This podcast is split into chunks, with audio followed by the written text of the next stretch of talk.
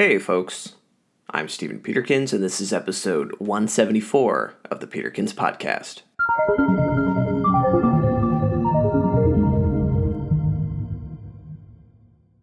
Today, we're going to talk about my family's cottage. Growing up in Ottawa, some of my earliest memories is being out at my family's cottage. This time of the year reminds me of those first memories. I remember the color of the changing leaves, how they were sprawled all over the green grass. We would be outside in the cool autumn air collecting leaves into large piles, where I would jump into them over and over again. This piece of land is of special importance to myself and my family.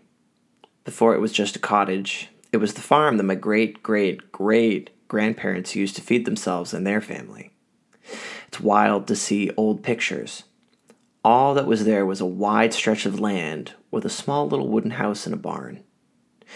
Nowadays, the entire area is covered with trees so high that you can't even see the road that you take to get there.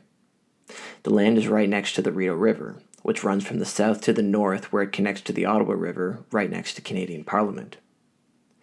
Over the years, my family moved away from farming, and the farm slowly turned into a leisurely retreat where my family could stay out for large periods of time during the summer.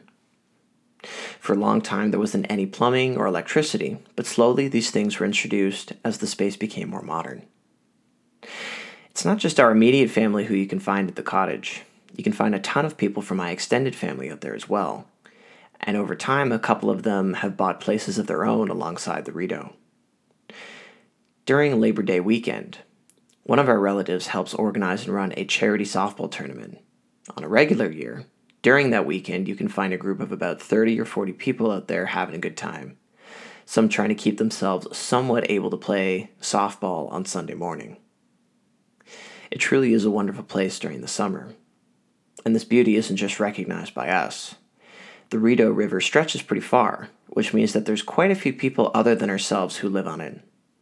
During the summer, it's not uncommon to have a few dozen boats zoom on by, some absolutely massive and some pretty humble.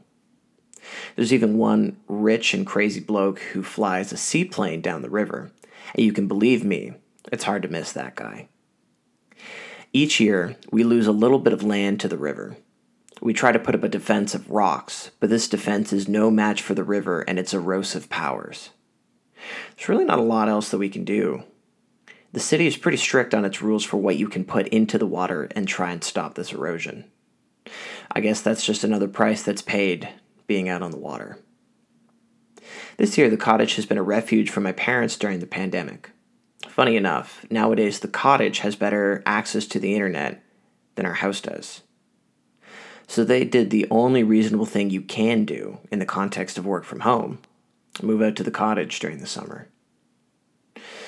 After being in China for a couple of years, I had forgotten the joys of sitting on the dock, drinking a beer, surrounded by family, and just not having to focus on anything.